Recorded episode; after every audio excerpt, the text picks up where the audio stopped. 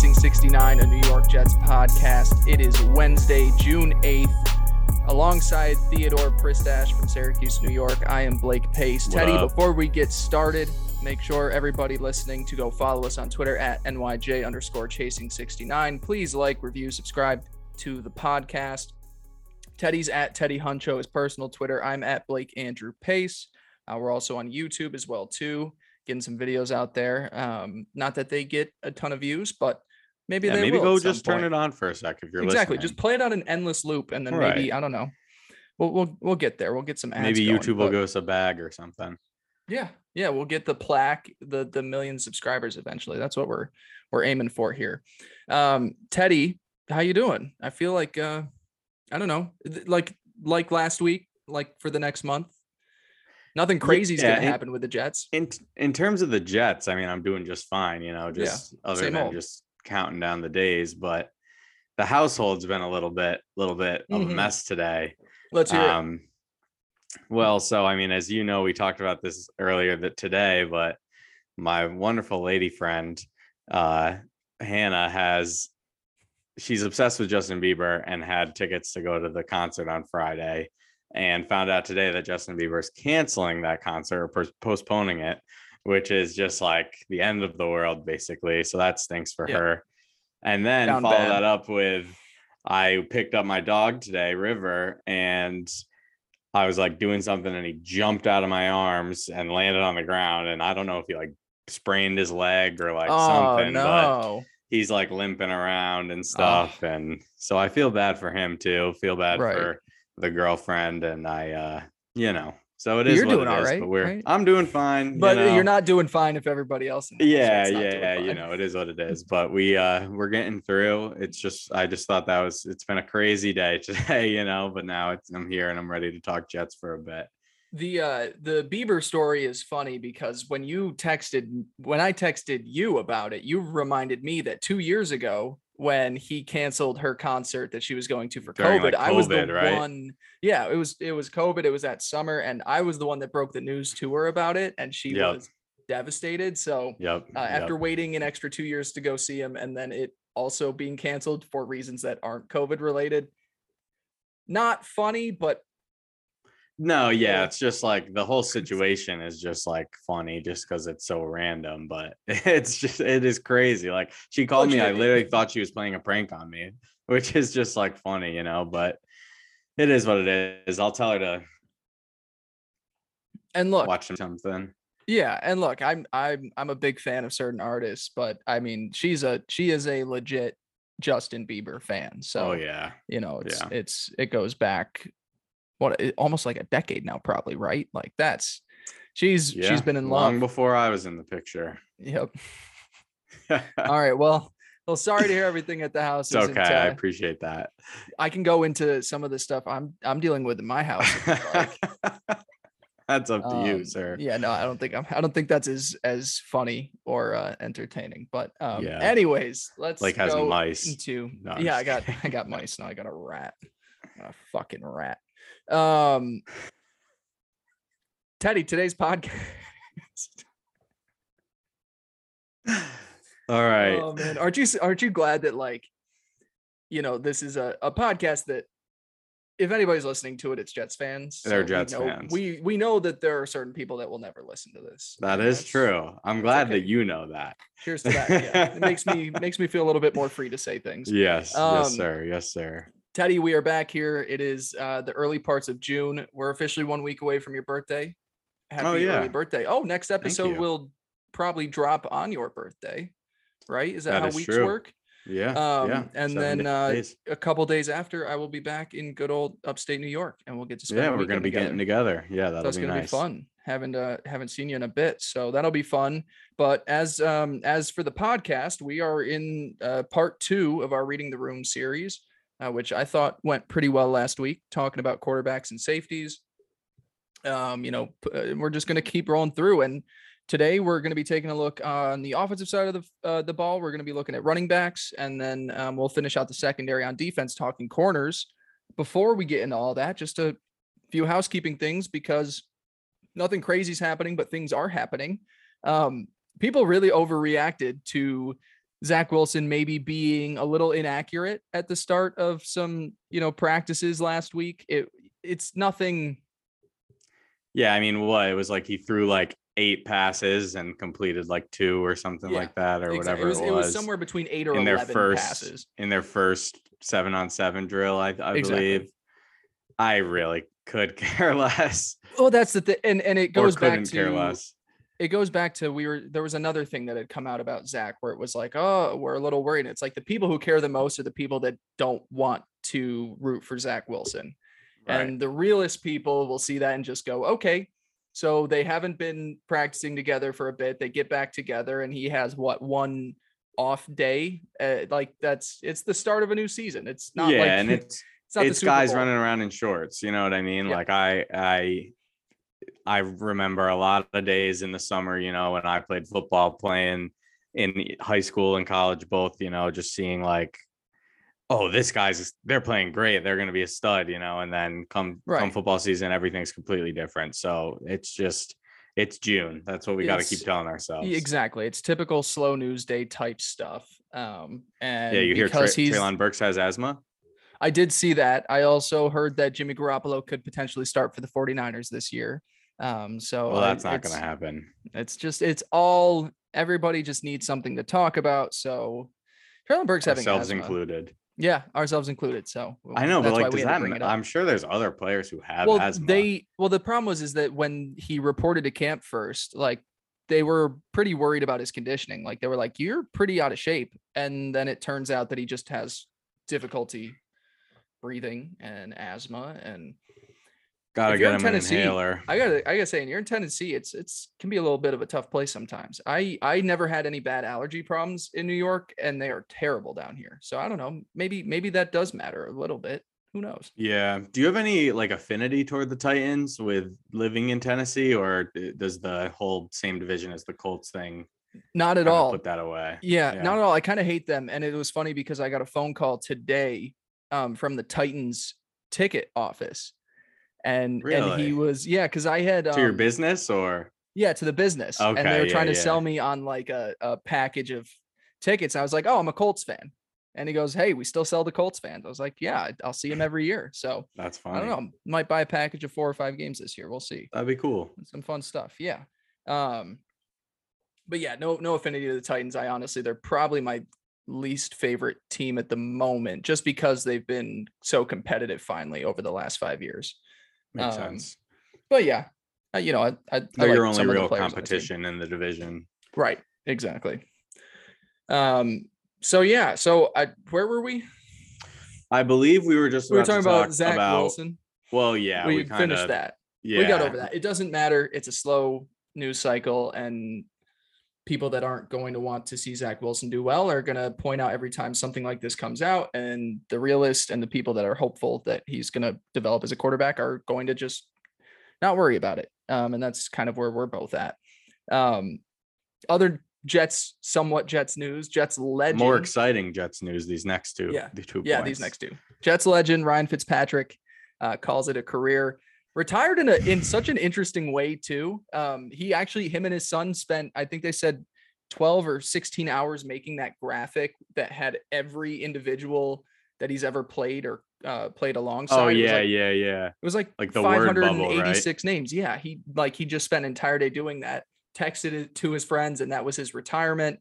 Does a nice long podcast with Schefty, uh, which by the way, big big note out of that. He said that uh, Peyton Manning's the greatest quarterback of all time. So that's his opinion. Interesting. Um, but Teddy Jets legend um, or of of a whole two seasons. Uh, I got the stats right here for you, unless you want to take things away. No, no, I'd love for you to feed them to me, but I, I do have some things to say. Okay, yeah. So 13 and 14 as a as a Jets starter, Wow. completed 58.3% of his passes, 6600 yards, 43 touchdowns, 32 interceptions. And uh let me see how many times was he sacked? That'll be a fun one. Oh, only 38. That's not that uh, it's not good, but In what, 17 starts? yeah, you're right. That's not that great. Seems like a lot. Yeah. but I don't know. But yeah, I mean, go ahead. I'm kind of scared, and I, I've wanted to like drop Ryan Fitzpatrick takes before, like on the Twitter or things like that, of, but of his tenure with the Jets. just, ju- yeah, I mean, just Jets Huh. fans like hate him, or at least a lot do, loud Really? ones, it seems to me. And it, it, it comes down to, I believe he said at one point he just like talked bad about like his time in New York and Oh, and didn't really like love it or whatever.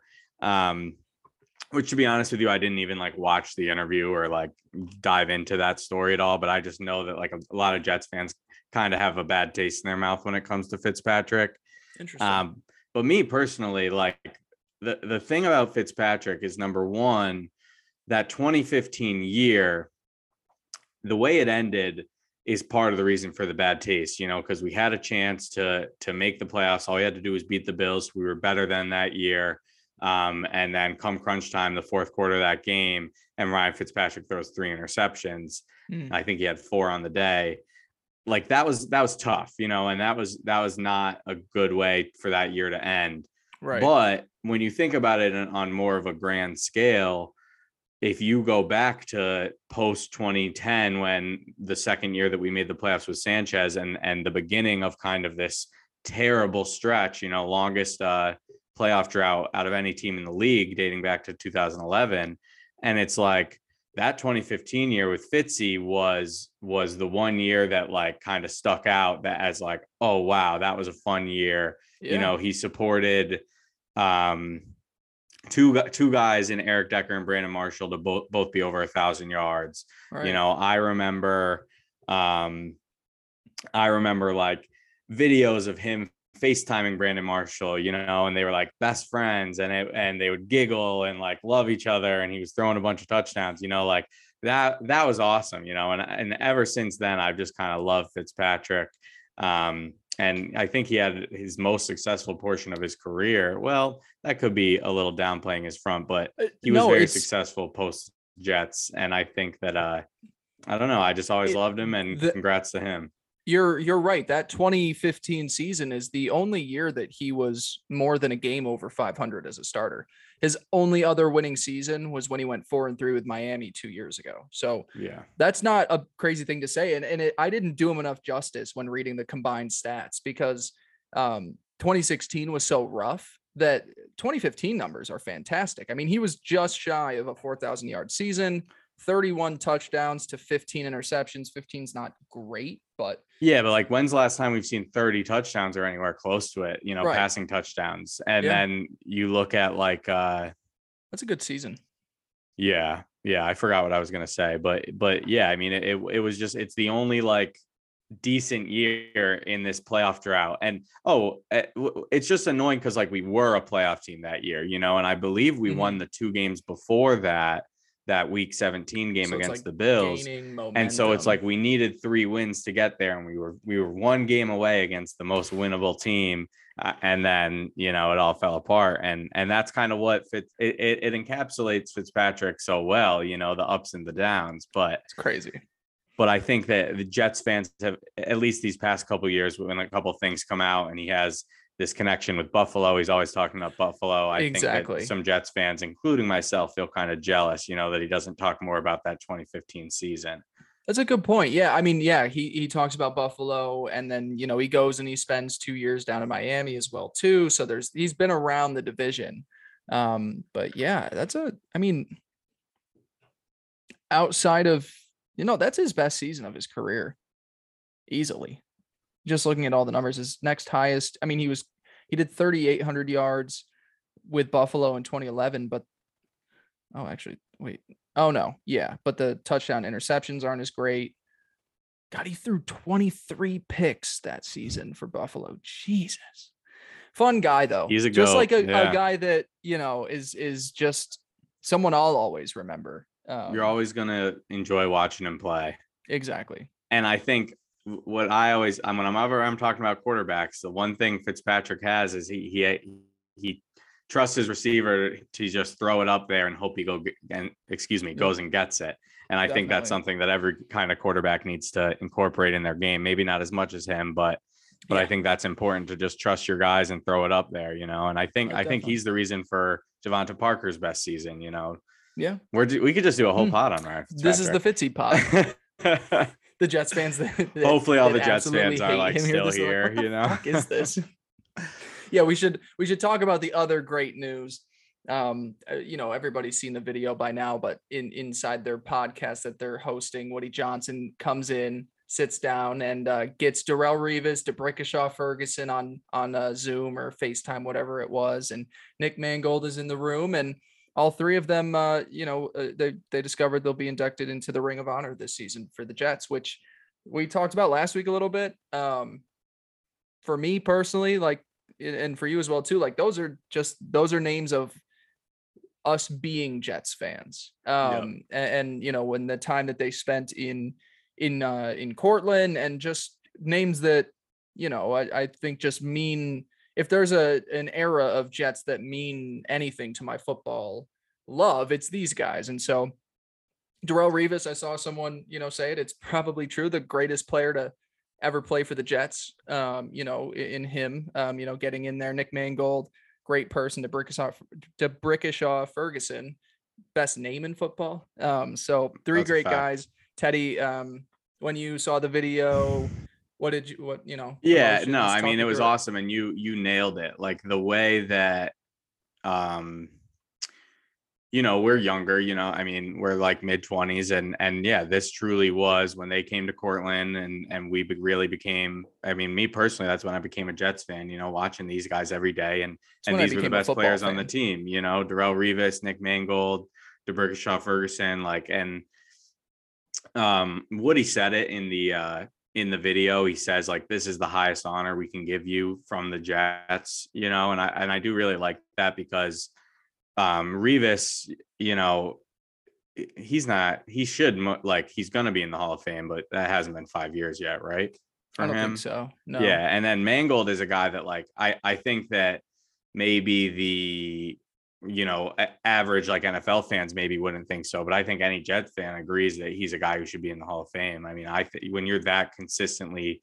good for however many years he played 14 15 seasons and and you're one of the best centers in the league every year and we basically we basically just didn't have to worry about the center position for all those No. years he was there, you know, and Yep. and every year just kind of write it off as all right, we have a we have a stud, we have an all pro, and then post him, you know, we've we've had all these center troubles, and it's just I think Mangold and and Brickashaw really they're kind of that like representative, like this is what we need to emulate, and what I think a lot of fans are hoping comes from Mackay and Alijah Vera Tucker. Mhm. Um, Revis is, I mean, I would agree. I, I never saw Joe Right. Namath play, but I, I would Exactly. agree Darrelle Revis is the best. Um, and yeah, I love that that Mark got to be a part of it. You know, Mark Sanchez, it was his podcast with Nick Mangold. They announced it. Um, so I'm glad he got to be there in the room. It is kind of just like it's like maybe maybe let Mark in too. Maybe Yeah. let Mark in too. You know, like I know it was only those couple good years, but but maybe maybe we'll throw him in too because that was that was a lot of Right. uh, a lot of happy memories. But uh, that's probably not how it works. You know, like but- I I get when you take a look at I guess the quarterbacks that deserve to be in that. I I don't know. I, he was the quarterback of that era uh, of of that. yeah, this like the stats or anything wouldn't back it up, but no, just like the he was the quarterback when we had our deepest playoff runs and you know in, in 2010 we had like six or seven comeback wins in a row you know and mark sanchez is the guy who's running all those drives it just Insane. again i mean this may this may be our young ages of jets fans you know we didn't really we didn't really experience the the guys before that you know so it, it's it's harder to have a frame of reference but it's they're just important you know and and mark sanchez you know i'm not going to be banging the drum for him but these other three guys you know they truly are like so representative to, cornerstones of that to us and i mean this podcast as a whole like that's kind of where it all was born you know Yeah, so it is just really. like it's really cool to see and i love as a guy who's younger and doesn't know the history like now those seasons that i lived through are becoming the history you know and and i really like that a lot. Definitely and i i also just i like the timing of it and i don't know it's just i think the organization recognizes like we feel pretty confident that we have our shit figured out so let's just let's do everything pro Jets right now. Like, yeah, this is the right time to bring these guys in. And we talked about Mangold and, and Sanchez at practice with Saleh. And it's just like you can tell that I, I think from ownership down, they all recognize like we're okay to puff our chests out a little bit and you know bring in some guys from an era before and, and start to build up a lot of hype for the season. The expectations are are there. And um, you know, it's funny, this past season, Michael Strahan was inducted into the Ring of Honor for the Giants, and the Giants were terrible. And they were they it was halftime of a game and they were losing six to three. And it's like you're gonna bring out Michael Strahan, one of the most important guys of the this century for that franchise. And it was like the fans aren't excited. So you kind of almost need to time it in a positive light for the fans. And so hopefully this season turns into that because it's going to make those moments even better. If the Jets are you know, God forbid what if they're like four and two and you bring out them to induct, like there's hmm. just there's gonna be more juice around there. I don't know. It just it seems like um it's the right time to do stuff like that. Yeah. Yeah. And I mean, even if it's not like a, a good record or, or you know, when they come out, it's just the idea of like we have this young core squad who you know we're all hoping is just going to be able to gel and get better and we're going to find you know these these key guys who are going to, you know, really hold down this team for the next however many years and to be able to just have those those sets of examples around the team. I think it's like understated that it's important, you know. I don't yeah. think you can I don't think you can just brush it off cuz cuz I mean these are human beings and they're hanging out with guys who've lived and breathed, you know, the ups and the downs with the Jets and they're able to kind of speak to both things. And right. I think it's just when when the main thing you're lacking in a room is experience, that's a great thing to do. And and if the if the the players get a pop when you're out there, you're like, look at these, look at what these fans will adore you if you turn into into oh, something oh, yeah. solid. And it's just like you're you're sending a good message to everybody. Um, all right, that's all the housekeeping we had. I, am actually surprised we we were able to to go that long on the yeah on the fun notes, stuff so. this this week. You know, stuff. with yeah. with these things going down, but I like last not every week in the summer is going to be like this. Like last week there was nothing, you know, nothing. but Whatever. We talked about Sauce Gardner at a Rangers game. Um, all right, Teddy, reading the room. Here Part we go. Two. I really I'm enjoying this series we're doing. Fun position groups. Um, I, I thought last week went well. I think this week is going to be more enjoyable because I I feel personally, and I'm I'm sure you do too. I feel a little bit stronger about these position groups. Um, so let's start off with the running backs.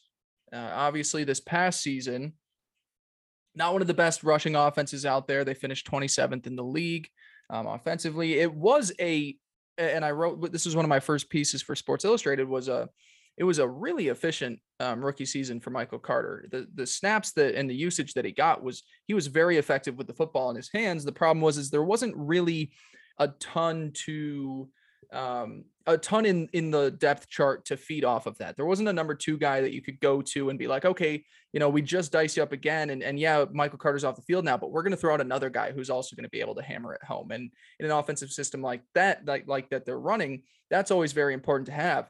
Now, Michael Carter, obviously the number two guy. Um, you know, let's just list off the full depth chart. It's gonna be Breece Hall, our number one guy.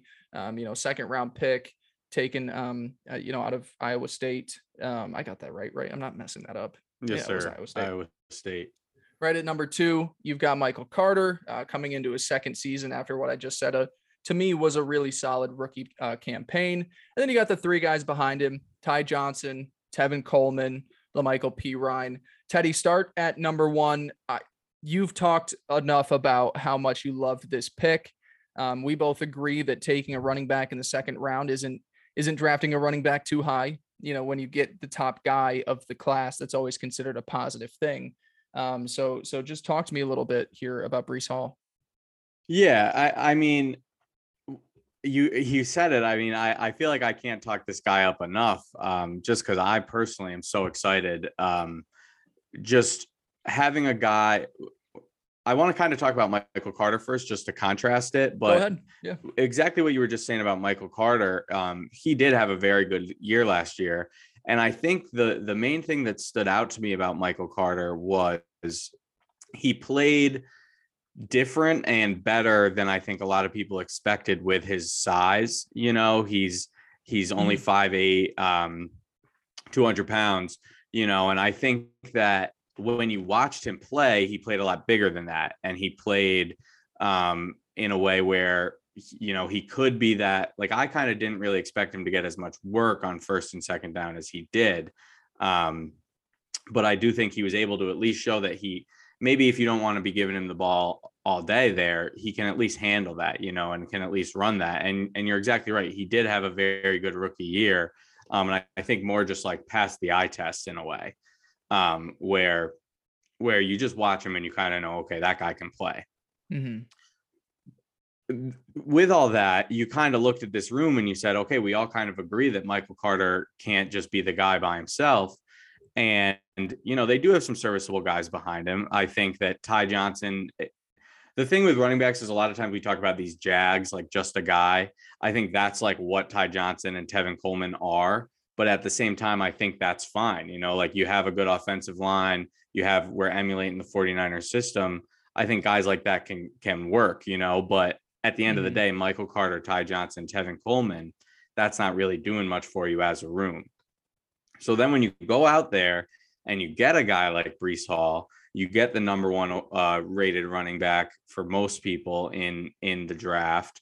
Um, I mean, Uh, so uh, one of the most like telling stats for running backs in the NFL is production. You know, production in college uh, indicates production in the NFL. And I mean, Breece Hall's stats jump off the page in college. You know, 2020, his sophomore season, 1,500 yards, 21 touchdowns. 2021, last season, 1,400 yards, um, 28 yards away from 1500 yards 20 touchdowns you know 36 receptions like that's those are v- good numbers and and what i love about it is the the ability of being able to be that rushing and receiving role as much as we love Michael Carter, Breece Hall doesn't need to come off the field on third down if they don't want him to. You know, right. they can have him out there for passing plays. They can have him in pass protection. They can, you know he can run out of backfield run out of the backfield or stay stay home and and be able to pick up a block a little bit better than Michael Carter would you know so so when you add a guy of that talent and with that kind of play style where he really can you know as an overall he has all the tools in his toolkit and then you add that to a guy like Michael Carter who prototypically wants to be that third down back, you know, that pass catching back. That's how the Jets want to use him.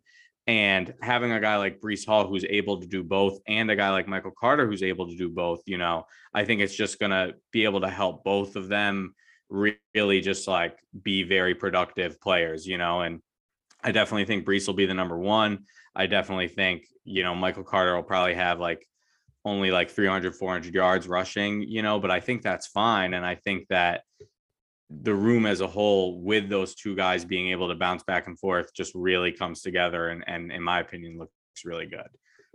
Yeah i mean when you're when you're a team that can go too deep with that and even like you said if you have just a guy in there that you need to throw out for a few plays a game like ty johnson or tevin coleman and and that's what san francisco wants to do and it's it's or sanford well that's what the san francisco offense wants to do is what i meant to say it's it's just we are going to keep dicing you on the ground until it stops working and, and we're going to make you stop the run before we throw you know you know throw the ball and hey if we're if we're crushing it then we're going to go into some play action and really mess with your head. So um they're going to be one of the top running offenses this upcoming season. I, I truly believe it.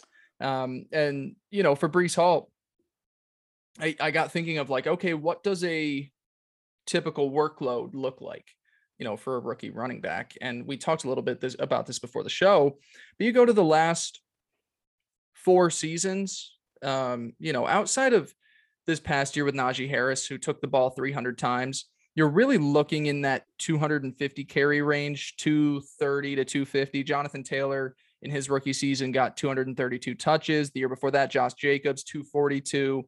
Um, and then Saquon Barkley the year before that, 261. All of those guys had the same kind of rush attempts when you take a look at what Breece Hall did in, in his collegiate career. Like you can tell, okay, yeah, he took the ball 279 times in 2020, 253 in 2021. Like, yeah, he can handle a, a sizable workload. And it's funny because you obviously need talented players, but we're also this is this is an offensive scheme where we have seen so many just random guys thrive in and and maybe we didn't see it last year you know michael carter i think is a, is a good player so i don't want to say he's just some scrub that eh, you know excelled in the offense but you look at san francisco you look at atlanta you go back to the history of this offensive scheme even to washington before that you don't need to have a top tier running back to do well in this run game but when you do it goes off. And and most notably, I always think of Devonta Freeman and Tevin Coleman and what they were able to do in Atlanta that season that they went to the Super Bowl, um, you know, against uh, New England. That's what I look at this room as. I, I view Breece Hall as a guy that's going to get 250 touches in his rookie season. Probably is is is inching toward a thousand yards. I would assume so. Um, I'm not sure what the touchdowns or the yards per carry will look like. Hopefully, they're you know good. Um, and then you know Michael Carter right behind that. Like you said, I I'm bummed out fantasy wise. You know that's a that's a tough break. I thought I had something solid there after a, a good rookie season. Um, I have him in our league, but um, you know, I like you said, he's a bowling ball. He is just gonna bounce off dudes. He he's he's tough to bring down. He's good with the ball in his hands. Good and good catching the ball. Um, yeah, really and that's why I kind of think that uh like I think I might even be underrating Mike Mike Michael Carter and what he's going to do in this offense, you know, but I I still do think he's going to be used and I think it's I think his workload in the passing game will only increase, you know, last year yeah. he I think he, he had 55th or excuse me, 55 targets, only 36 receptions on those, but I mean mm-hmm. that's decent numbers. 36 nine, receptions isn't isn't anything to put your nose up at. 9 and yards a catch. Not yet, 9 yards a catch. He uh I that number is only going to go up in my opinion. I mean, you look around at other teams in the league and the amount they throw to their running backs. Um, add that in with Zach Wilson, maybe learning to check it down a little bit more often. But mm-hmm. I also just think like we talk about this rushing or uh, rushing attack as a whole. You mentioned at the top, you know, Jets were 27th in rushing last year, and in, in my opinion, that's a combination of one being down in a lot of games, probably not having as many attempts as a lot of other teams. Um, number two, you had an offensive line, you know, that that doesn't look as good as the one that we're we're projecting is going to be out there this year. You know, more holes, more injuries throughout. You know, no Mekhi Becton. Um, and then number three, you know, again, I I think I've talked about this every episode, but w- when you didn't have tight ends out there that you could trust, that you could be in a two tight end set and both run the ball and pass the ball you know it it, it adds that element of like okay if they're coming out here in two tight ends and they have wesco and Kroft you know they're probably going to run the ball you know and then so all these things come into play you know obviously they're excuses but but when you take a team who's down as much as the jets they're really not going to run the ball that often. Mm and so I, kind of what you were saying about the scheme. Like, I really do think whoever's going to be the running back for this Jets team next year is going to do pretty well. You know, I think they're going to run the ball a lot. I think they're going to be more successful just because of their offensive line and their tight ends that they have and and you know just the whole team and offense kind of taking a step as a whole the defense getting better is always good for the running game um and then you mix that with a guy like Breece Hall you know who who is that talented guy, jack of all trades. I guess not jack of all trades, but just has all the traits that he needs. And then a guy like Michael Carter, who's another good player. I just, to me, like this room seems great, especially because I kind of trust Ty Johnson to be that cleanup guy if one of those guys goes down for a bit or anything mm-hmm. like that, you know. So, so I personally rank this room pretty highly. Um, I, I think I'm going to go ahead and and give him a B plus. Yeah. You know, I don't want to say an A just because you know with the question mark that is a rookie running back in Breece Hall, you know, I don't just want to go and throw that out there, but but I think when you look at who Breece Hall is and who we all want him and project him to be, and then you add that to Michael Carter and have a room with pretty solid depth and Ty Johnson and, and Tevin Coleman, who I personally think can still at least get some snaps. Um, I, I really like this room. I think La'Mical Perine will probably be cut. I'll just throw that in at the end here. Yeah, you, you can't keep five you sometimes can't even keep four. Yeah, uh, I mean that 2020 draft class is falling apart every single year. You but know, it's fine just getting worse and worse. But yeah, we've talked about It's it. That's it's fine. fine but if it is if 21 and 22 are as good. sorry, as they. Michael P. Ryan. I think I think we missed on that fourth rounder. Oh, happens. Um, I'm gonna go a little bit lower than you. I'm gonna give it a B. I almost went B minus, but I changed it to a B just because I think I am a little bit. I'm still pretty high on Michael Carter. I think he, to me, I would be almost shocked if by the end of next season this wasn't a top eight rushing offense. yeah, Um, that's kind of where I just out stand of as scheme well. just out of scheme alone and and the guys that they have. Um, my only thing is that I'm probably I, I'm not low on Breece Hall. Um, I I think if I pull up where It's I hard for you to come off as high on him when I am your your podcast co-host because I am the, right. the highest Well, on him. but and and I didn't have him. I don't believe I had him. Uh, Look, after the teams that they went to, he will probably be the most productive rookie in this class, at least out of the top two guys. But I do believe I had Kenneth Walker just a little bit higher than him. you did. yeah, I, I, had remember. him. I had him just a little bit higher. At his, I had Kenneth as my 44th overall player. Breece Hall is my 53rd. So they were close. Um, but then if you compare to last year as well, too, I had I would have had him behind Najee, uh, Etienne, Javonte, and then just a little bit ahead of Michael Carter. So I did view him, I guess, as someone that that that was a kind of lead. I mean, I don't. back. If he's gonna be fourth on that list of of those guys Yeah, you just listed, really you know, players. that's all right with me. Exactly. That's all really right good with me. players. Yeah. So I, I'm gonna give it a B. Um, I think while I might not be the highest person in the world on on him, I think You're the not the highest person in the I world think no, that's you. You're the highest person in the world. in the room. Uh, in the room. I'm the highest in the room. Um,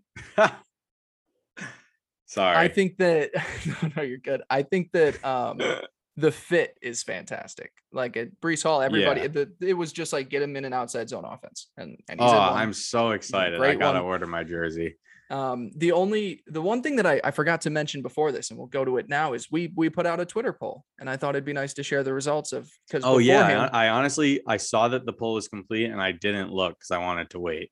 So what would you? So we we the the tweets that we put out were how would you grade the current running back room for the Jets? And the options were A minus or better, B minus to B plus, C minus to C plus, or D plus or worse. What do you think won for the running backs? Uh, I mean, I think it's probably pretty close between the A and B. I'm gonna go Jets fans. They're optimistic. I'm I'm gonna say A A minus and above you are one. you are 100% correct. know my squad. 50%, 50% of people uh, had A minus or better. Um, second was 42% chose B minus to B plus. Uh, 8% of people had uh, C minus to C plus, and nobody voted for D plus or worse. So at least there was nobody Really? that, that hates the room. Nice. Um, but yeah, anything else that you want to include with it? I put my note for Tevin Coleman is he's just an assistant coach at this point. Yeah, no, that is funny. I mean, He's, he's just traveling around with with Mike LaFleur at this point. yeah, and he's old and like, especially for a running back, you know, like I I don't. I don't really expect anything from him. I, I do just like like Ty Johnson. I think is just criminally underrated, and I think has looked good the past two years when he's played for the Jets. Um, uh, and he's young. You know, he's 25 years old, and I just think that it's just a good guy to have as like your your third option. You know, I think Yeah. I think he very well could be on a lot of teams and and be their second best running back. Um, so I just think he really rounds out the room in in a way where where we have three guys who we're not really worried about any of them kind of falling off that cliff as running backs do and and not really having the burst. We're not really worried about, you know, one-dimensional guys because Breece Hall can do can pat run and catch. Michael Carter can run and catch. Ty Johnson can run and catch. You know, so I just Mhm. think I think it's a good room. It is. It is. I, I think we said beforehand these two are groups that I think we're both pretty high on um, compared to the rest of the the depth chart. But okay, awesome. Let's flip over to the defense. Let's let's finish out this secondary. Oh yeah. Cornerback, uh, just where it stands right now, the ones and twos on the outside. Sauce Gardner, fourth overall pick. DJ Reed, opposite him as well too, coming in from Seattle on a three-year deal. Behind them, Bryce Hall, everybody's favorite TikToker. Uh, Brandin Echols as well there too. Um, and then your two nickel corners, your two slot corners. You got Michael Carter, the second, and uh, is it just Javelin, or did Javelin Guidry? Javelin Guidry. Yes, sir. Okay, cool. So those are the two guys um, in the slot. Teddy, the the top note here as we start off with with with Sauce Gardner because I think that's where we want to start. The top note that you have here is everything I've been dreaming of. So I'm just gonna let you take this one. Go ahead. Yeah, I mean, first thing I'll say is is hearing you just say like starting corners, Sauce Gardner and DJ Reed. Like you fast forward two months ago, you know, and and however long ago free agency was, you know, go back to to January or whatever, February. Like I did not expect to have two guys like Sauce Gardner and DJ Reed that I would have the confidence that I have in them. You know, I I don't mind Bryce Hall as a player, but but the room was just a lot weaker not too long ago, and now. Mm-hmm you look at Sauce Gardner and DJ Reed and those names, and it and it just feels so much so much better, and like they this room is really looking great. Um, to talk about Sauce Gardner specifically, yeah, I mean everything I've been dreaming of. The reason I say that is he is that kind of like prototypical, you know, like he he has the size of kind of like what you would say an NFL corner is. He he's long you know he's very athletic probably the most one of the most athletic players if not the most athletic player in the draft. You have um you know his ability to play the ball in the air which is just something that all jets corners have lacked these past few years and i think that's where my real sticking points with guys like bryce hall and, and brandon Echols is is is okay you can be in the right position but you got to know how to play the ball so to draft a guy who's going to come in as a rookie, but and obviously, you know, rookies have growing pains. He doesn't have to come in and be the, the best corner in the league right away, but but just to know that like, okay, kind of these athleticism things and and the ability to play the ball, like he already has those. He doesn't need to start from scratch as a guy who doesn't have those in his in his talents and then you know develop them. So I just think it's going to really help accelerate like his progression as an NFL cornerback and I think working with with the defensive guys that we have, you know, and Robert Saleh and Ulbrich, and I just I really think he's going to be in a position to really come into his own. And I think that I never would have expected the Jets to take a top five corner, and the fact that mm-hmm. we did, it's just like wow, I re- I get to watch, you know, hopefully a guy who's going to turn into a, a Jalen Ramsey in this league, you know, who's going to come in and and really dominate from day one, and and I really it's just everything I dreamed of. You know, I love I love DBs, I love corner versus receiver matchups, and and the ability to have a guy like Sauce go up against Diggs, go up against Tyreek, you know, go up against N'Keal Harry. no, I'm just I just want to talk shit about the Patriots, but no, it's oh, it's no. fucking awesome. Dude. and then DJ Reed, like I'll just talk about him quick. Yeah. Like he, as the other starter, he he's just a guy who like has played in the league you know, didn't get off to the best start last year, um, but really came into his own um, and and really showed he's able to play. And I just think he's a guy, especially now that he's our second best safe or corner. You know, he does. We don't have to hope he steps into becoming that number one type of guy when we have a guy like Sauce Gardner across from him. So I think he just kind of plays well off Sauce. Um, I, I did dig up this stat. Uh, according to PFF, like I said, his first three games last year where he kind of really didn't play that well. Um, mm-hmm. But the last 15 weeks of the season, he's second in in opposing completion percentage um, of all corners in the league, and he let up no touchdowns. Um, I think he was second in in yards after the catch. Um, so just like a few things there to show mm-hmm. like he can play. You know, he did do pretty. He had a pretty good year last year. Um, so when I'm just looking at the starters, I just I feel much more confident than I could have if the Jets had made one or two decisions differently this offseason. Yeah. Look, the, the starters are are are very solid. I was extremely high on Sauce Gardner. I think he was my fourth, not fourth, maybe it wasn't fourth, but I I'm just curious. So I'm gonna pull it up because I have it right here. He was my fourth overall player in, in this draft class um, and my top corner. So obviously I'm a, I'm a huge fan of him. To me, this is this is um, I know you said Jalen Ramsey and and they're both great cornerbacks in their own respect. This is Robert Saleh getting his Richard Sherman of that fantastic season that he had in San Francisco.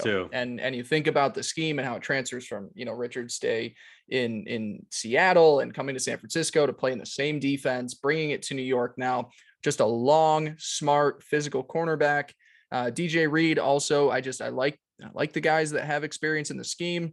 Played in Seattle. Um, I believe his stop before that was also in the same defensive scheme, or maybe he was just in Seattle, is what I'm getting confused. But, anyways, I think you're right, but I mean, it's it's. I'm not I- sure off the top of my head.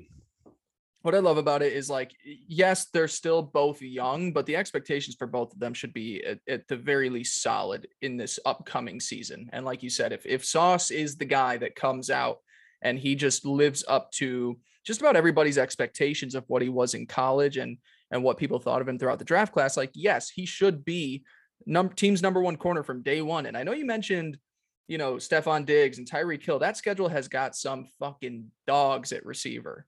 You know, you think of Denver and, and having to play Jerry Jeudy. You think about Cincinnati and, and having to play. Um, Don't just Ja'Marr say Jerry Chase. Jeudy's the best receiver on Denver so casually like that.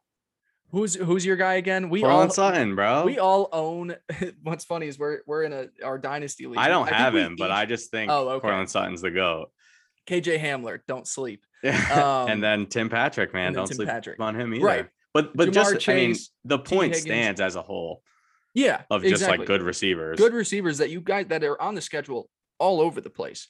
Um, and, and you even go into, you know, you've got Detroit late in the season, Amon-Ra, St. Brown, Jameson Williams. Like there are so many good receivers in the league now that, you know, I think that's where people always said positional value is, you know, quarterback one, edge rusher two, and then it's like some sort of combination of wide receiver corner. Corner's kind of creeping up into that number two outside of quarterback just because it's so much easier for defenses to win up front with a very heavy and deep rotation.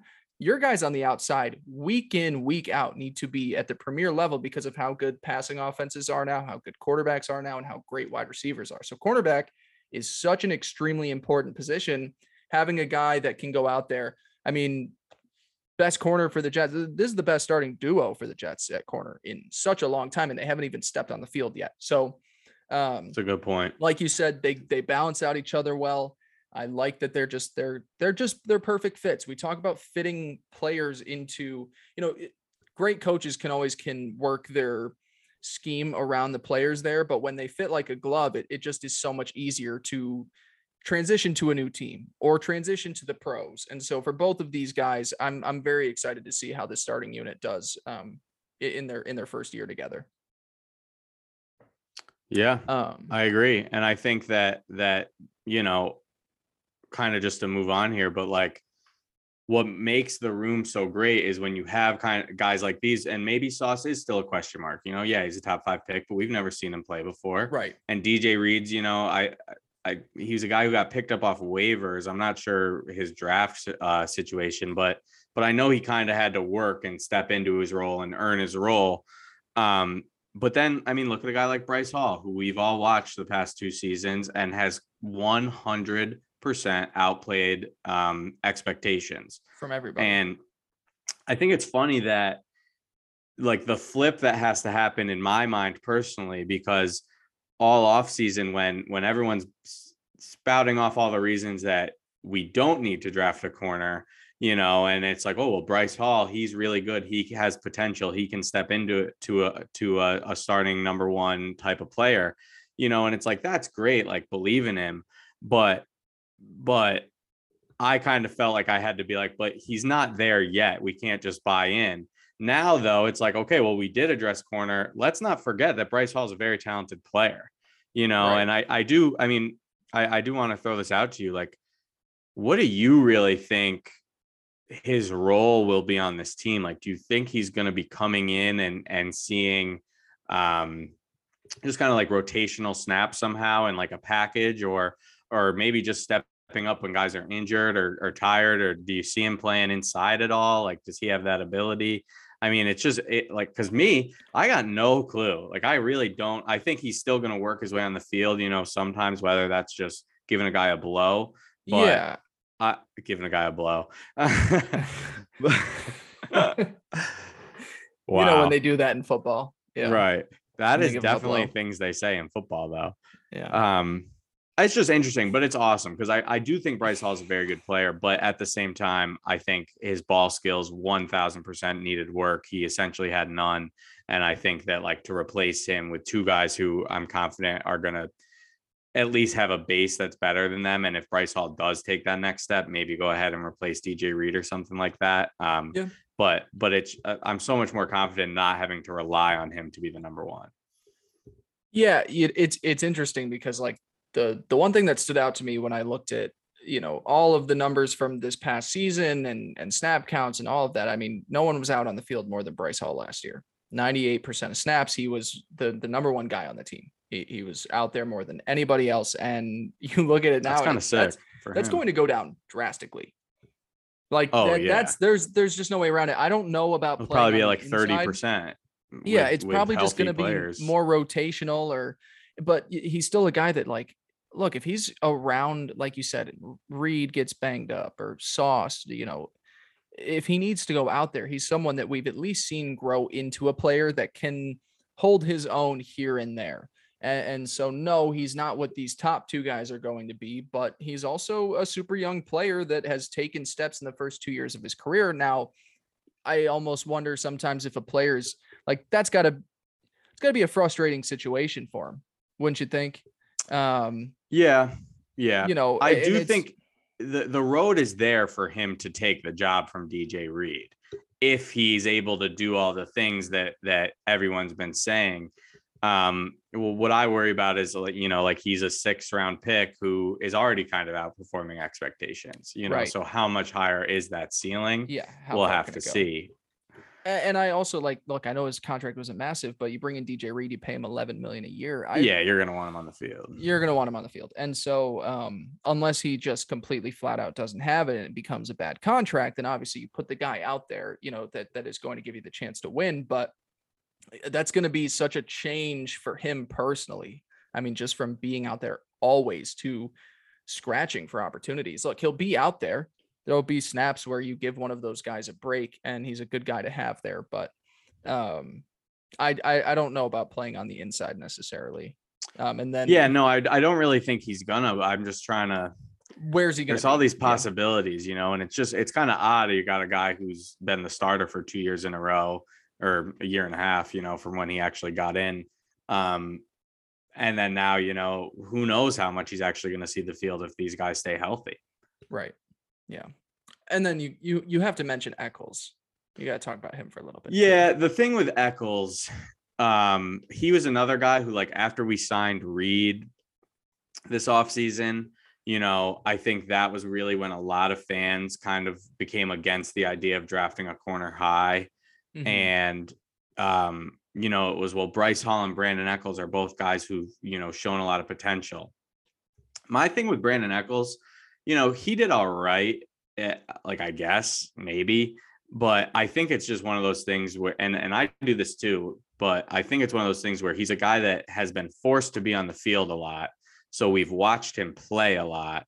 So just like seeing his name, you know, it's like, oh yeah, I know him. He's always, uh, you know, he's a starter. I think I think a lot of fans kind of get lost in that, but like Brandin Echols definitely is not the type of guy I want starting or or even, you know, like like him being the fourth option here is fine. But if he was like our first backup, you know, I would not be confident in that. And Right. it's just you you have a guy like this who who you know is a lower round pick and uh, what what I what sticks out in my mind is the Bills game.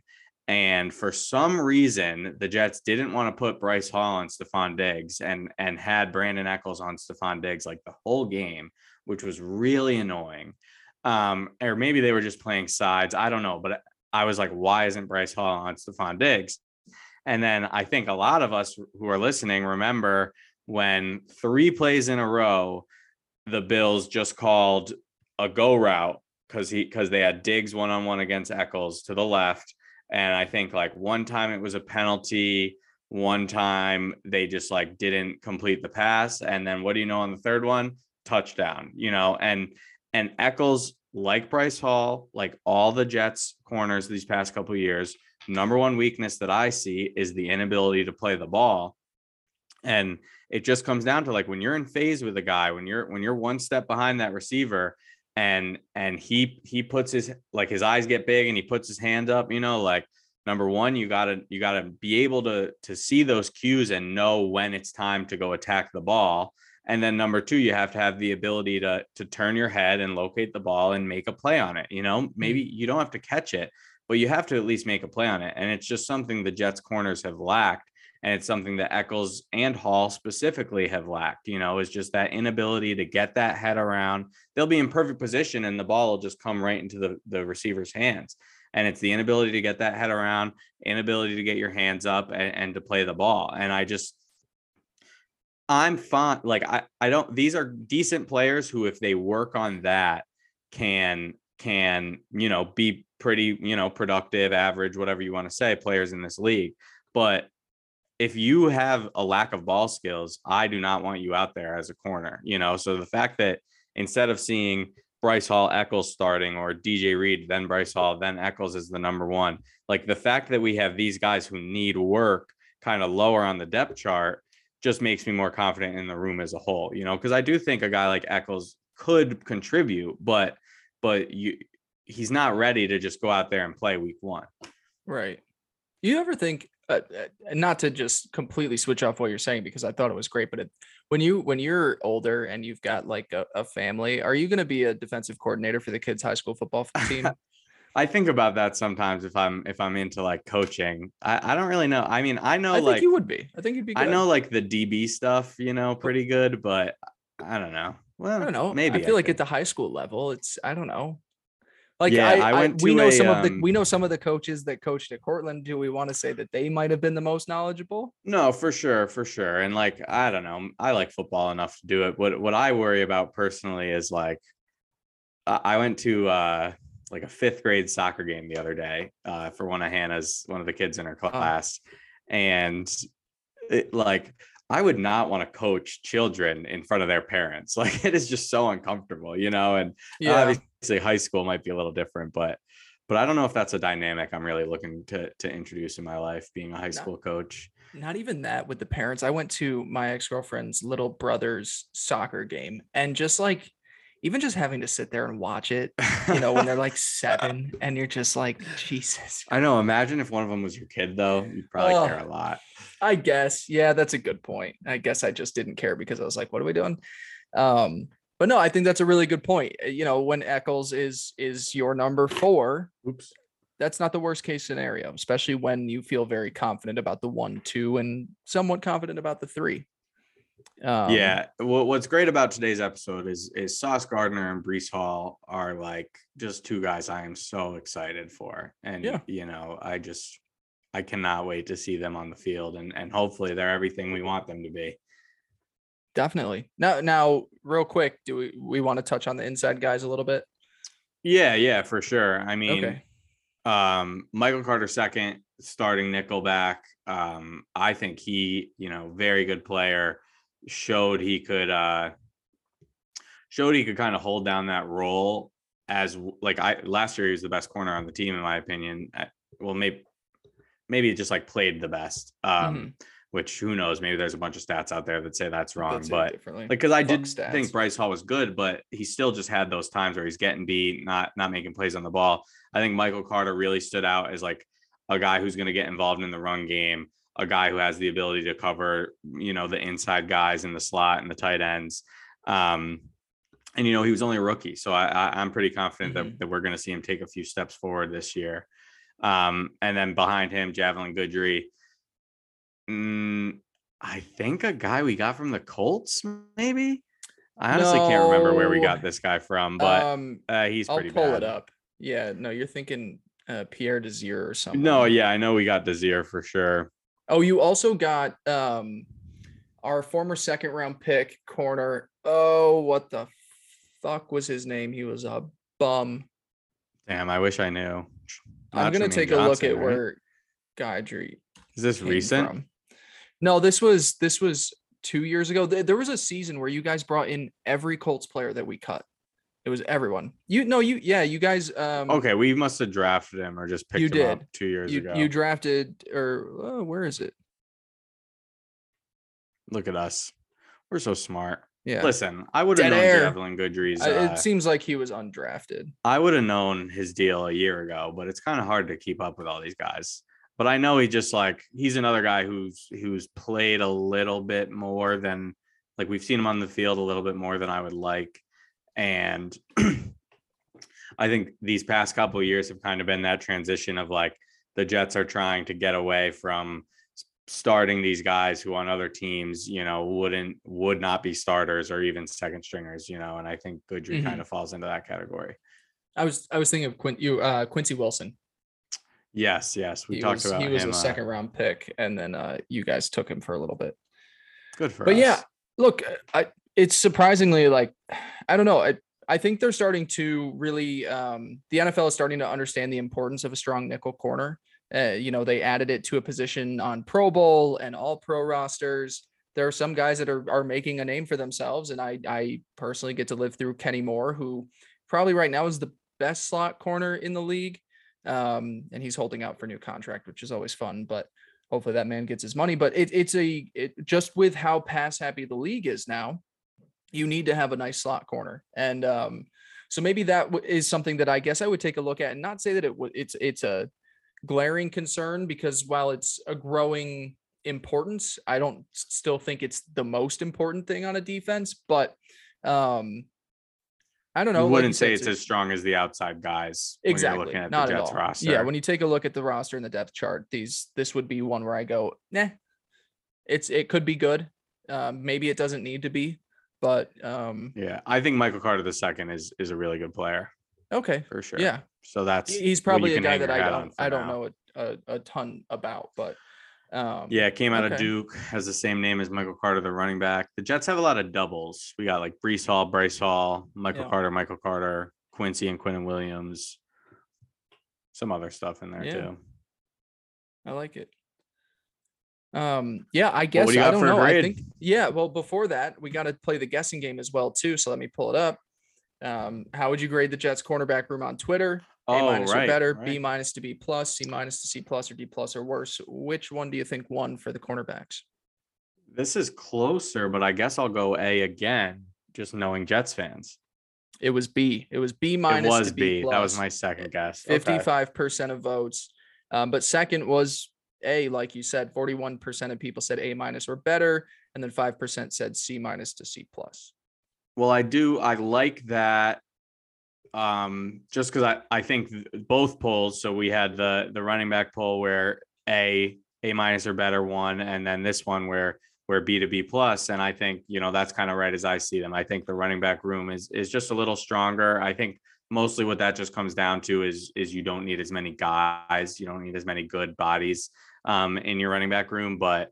So I'm a little lower. I'm instead of a B plus, I'm just going with a B here for the cornerback room and that really just comes down to mm, you know we've kind of talked about it i am confident in, in our starters especially i think dj reed and and sauce you know like like i'm not i'm not really skeptical that they're going to play well but at the end of the day i mean it's a rookie and a 25 year old who's coming off really his best season you know so so we they're question marks you know so so i'm not going to give them an a plus but I, I i am confident in the room but just i think there's more question marks than maybe the running back room Well, this is where we're going to flip a little bit. And this, I think, is the first time I've given a higher grade than you have. I'm going to go B plus for these guys. And kind of like where I said I was a little bit lower on the running backs because coming in, I, I guess I didn't view Breece as my number one guy.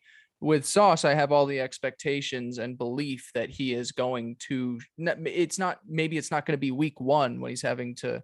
Although you guys open with Baltimore, there's nothing really crazy going on with them. Um, my boy Rashod Bateman yeah, that's it. But but I I just I think at least by the midway point of the season, I mean, I think he's going to be one of the standout corners in in this game, and um and so I'm going to give it a B plus. I, I I also really like the DJ Reed signing just because I think you're catching him at the right point of his career, and and there were so many signings this offseason. We'll continue to talk about them as we go further along in this series, where it's just you, you you're timing these out right, where you're getting a guy in off a really good season. If you're bringing him into the right situation, or DJ Reed, he had to be the number one guy in Seattle last year. And it was a really bad defense, and they got torched in the passing game. You know, no help from the safeties, Yep. um, no help from the front seven. When you're in that situation, and then you come over here and it's like, wait a minute, I'm the number two guy now. I just, I love that role that he's going to Yeah. transition into. Of course, we need Sauce to be the number one. Um, you know, and, and but I just I'm expecting that he's going to be that from day one. And I just I I really like the starters. I think the backups having Bryce is a is just a very solid number three. A guy that, like you said, like I said, you know, is, is just always was always on the field last year. So he's got experience. He's probably a little bit more comfortable now. Um, I'm, I'm going to go B plus. This is probably going to be one of my highest grades I, I give to the series. I really love this cornerback room. Yeah, yeah, I'll I'll echo that. I'm we obviously haven't gone through the the remaining I think four groups that we have left, but uh it, I'm pretty sure these are going to be my two highest. And I do just to touch on, you know, Sauce's expectations a bit. I don't know if um I don't I don't know like exactly, you know, who who was drafted or whatever, but but I do think in general over the past 5 to 7 years, you know, the high high uh highly drafted cornerbacks have had a pretty high success rate um in terms of just I mean last year you had uh who who was it? Last year uh, you had Surtain. and and Um, let's see. the other guy. Darn, Jaycee Horn. this. Yeah, and Jaycee Horn, who I thought both were pretty well They're pretty. I year. do, and even guys beyond guys that. like Asante- Jeff Okudah. Um, yeah, Asante Samuel Jr. I just I, I think a lot of these kind of highly rated, uh, high, highly drafted cornerbacks have done pretty well. Um, so I'm hoping that Sauce can can kind of. I mean, I I wouldn't be surprised if he could be the best out of the group, but it just comes down to can you actually do it? Right. um, yep. But he's a stud and a freak by all Yeah. accounts. It's exciting. Fun groups. Yeah. Okay, so yeah, so uh, Teddy gave the running backs a B plus, the cornerbacks a B. I flipped it. I went running backs B, um, and then cornerbacks B plus. Two exciting groups. And Yeah, I I'm guessing like it a next lot. week. I'm I'm excited to see when we put out the poll next Monday of uh how people view the linebacking room because that's going to be next, right? I or or should we wait? till we sign Excuse Quan, me. I guess, but that it's Uh, going to be funny. No, to I'm, see. I'm down to do linebackers next week. Uh, yeah, definitely. I'm not going to rank gonna be funny. at all. What? Oh. I mean, I gave the safety room a C minus, so Yeah. I don't know what. It, I'm not going to spoil anything, but I, I think there's not much room to go. rough. Yeah, that's. oh tough. man.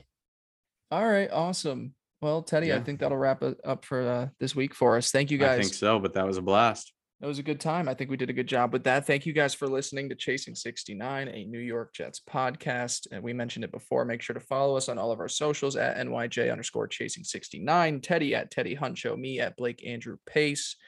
Um, we'll be back next week celebrating Teddy turning 32. Um, we will woo. be um, talking. I guess we'll go to receivers and uh, receivers and and uh, linebackers, some sort of combination with that. I think we have to separate. we have that. to separate defensive line and wide receivers because they're so deep. There's so Well, many guys to talk about. We won't. Yeah, and the then to wrap it up, we'll do O line, D line. You know, a little lineman day Yep. uh, uh, for all our linemen out there, and that'll be a great time. Final grades and we're done. I used Awesome. to play Well, center in third grade, third to fifth. they put me out they put me out at offensive line for one snap in fifth grade and um when Blake weighed 70 pounds. hopping yeah uh, they told me in third grade they were like you don't weigh enough to play and so i had to wait till fourth grade and i was Dang. still just barely making it and um and then they put me on offensive line for one play i vividly remember doing nothing because i was like I, I don't know what i'm doing up here and then and then we get back into the huddle for the next play and they were like you missed the assignment i was like i don't know what i'm doing I, don't, I don't know That's don't know. crazy. yep Elementary school Um, football was a blast. Oh my god, I was God, fun times when you're just like sitting at the back of the field. I was so scared. That was not good. But uh it was fun. That's how. I was once I got to college. That's when I was just Yeah, you were just on the sideline watching. Nice. All right, awesome. Well, thank you guys so much for listening. We'll be back next week. Peace.